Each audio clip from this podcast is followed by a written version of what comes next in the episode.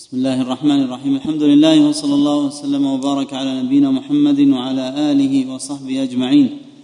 أما بعد ففي هذا اليوم التاسع عشر من شهر جماد الأولى لعام أربعة وثلاثين وأربعمائة وألف ينعقد المجلس السابع في شرح كتاب الورقات للإمام الجويني رحمه الله تعالى لمعالي شيخنا الشيخ الدكتور يوسف بن محمد الغفيص حفظه الله تعالى في جامع عثمان بن عفان رضي الله عنه بحي الوادي بالرياض.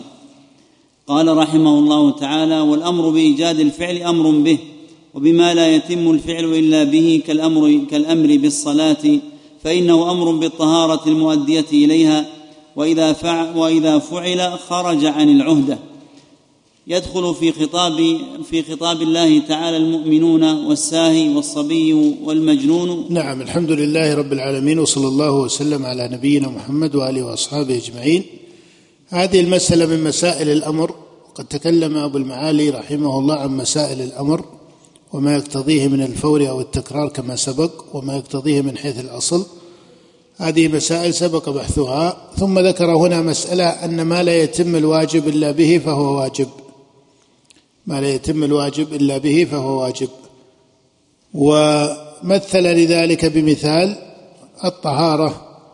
فإن الأمر بالصلاة يقول أمر بالطهارة لأن الصلاة لا تصح ولا تشرع ولا يجوز الدخول فيها إلا بطهارة فحيث أمر بالصلاة فهو أمر بالطهارة لأنه لا يتأتى هذا الواجب إلا بهذا الواجب. وهذا القدر من النظر والمسألة قدر مسلم وإن كان الدرجة من الاتصال بين هذا الذي يقدر منفكا ويقدر شرطا أو واجبا في هذا الواجب الذي وقع به الخطاب. هذا من حيث التطبيق يقع عليه اختلاف. والمثال الذي ذكر مثال مسلم أن الأمر بالصلاة لا بد فيه من الأمر بالطهارة لأن الصلاة لا تصح إلا بها. فإذا أمر بالصلاة تضمن الأمر بالطهارة تبعا لأن الصلاة لا تقع إلا كذلك. والقاعدة في جملتها قاعدة مسلمة أن الأمر بالشيء أمر بما لا يتم إلا به أو ما لا يتم الواجب إلا به فهو واجب. لكن هذا الاستدعاء وهذا الاتصال لا بد أن يطبق على فقه صحيح. وهي قاعدة فيها إجمال هي قاعدة ليست فصيحة قاعدة مجملة. تحتاج إلى حسن فقه في تطبيقها. نعم. وخطاب. ويدخل في خطاب الله تعالى المؤمنون والساهي والصبي والمجنون غير داخلين في الخطاب. نعم الخطاب في خطاب الله المؤمنين يخرج عنه يقول أبو المعالي الصبي ونحوه. لأن الصبي له أهلية الوجوب وليس له أهلية الأداء فإذا كان الخطاب على سبيل الأداء وهو ليس داخلا في التكليف وليس مكلفا وهذه طريقة نظرية محل خلاف بين النظار من أهل الأصول. هل الصبي والمجنون يدخل في خطاب المؤمنين أو لا يدخل؟ وهذا في الجملة بحث نظري وأما من حيث الأحكام التطبيقية فإنها أحكام معروفة وأن التكليف من شرطه البلوغ. نعم. والكفار مخاطبون بفروع الشريعة وبما لا تصح إلا به وهو الإسلام. أيضا هذه من مسائل الخلاف بين أهل الأصول واختلفوا فيها كثيرا وحكوا عن الأئمة في ذلك اختلافا هل الكفار مخاطبون بفروع الشريعة أم لا؟ وأنت تعلم أن الفرع من الشريعة لو فعله الكافر ما صح منه. أليس كذلك؟ لأن من شرط كل شريعة دون الأصل أن يكون هذا مبنيا على أصل الإيمان وأصل الدين وأصل التوحيد. وإنما هل هم مخاطبون بفروع الشريعة أو ليسوا مخاطبين؟ بعضهم رتب على ذلك من جهة أحكام الحدود من جهة أحكام الحدود. لأن الخلاف في المسألة مشهور وبعضهم يقول إنه خلاف لفظي ليس له ثمرة وبعضهم رتب له ثمرة كما في مسائل الحدود. نعم. لقوله تعالى ما سلككم في سقر قالوا لم نكن من المصلين. نعم. والأمر بالشيء نهي عن ضده أيضا هذه من المسائل النظرية التي كثر فيها النزاع. هل الأمر بالشيء نهي عن ضده أو ليس نهيا عن ضده؟ وفيها طريقتان للنظار. منهم من يقول إن الأمر بالشيء نهي عن ضده وهذا هو المشهور عند أكثر المتكلمين. ومنهم من يقول إن الأمر بالشيء لا يستلزم النهي عن ضده وهذا قول وهذا قول طائفة من النظار. نعم. والنهي عن الشيء أمر بضده.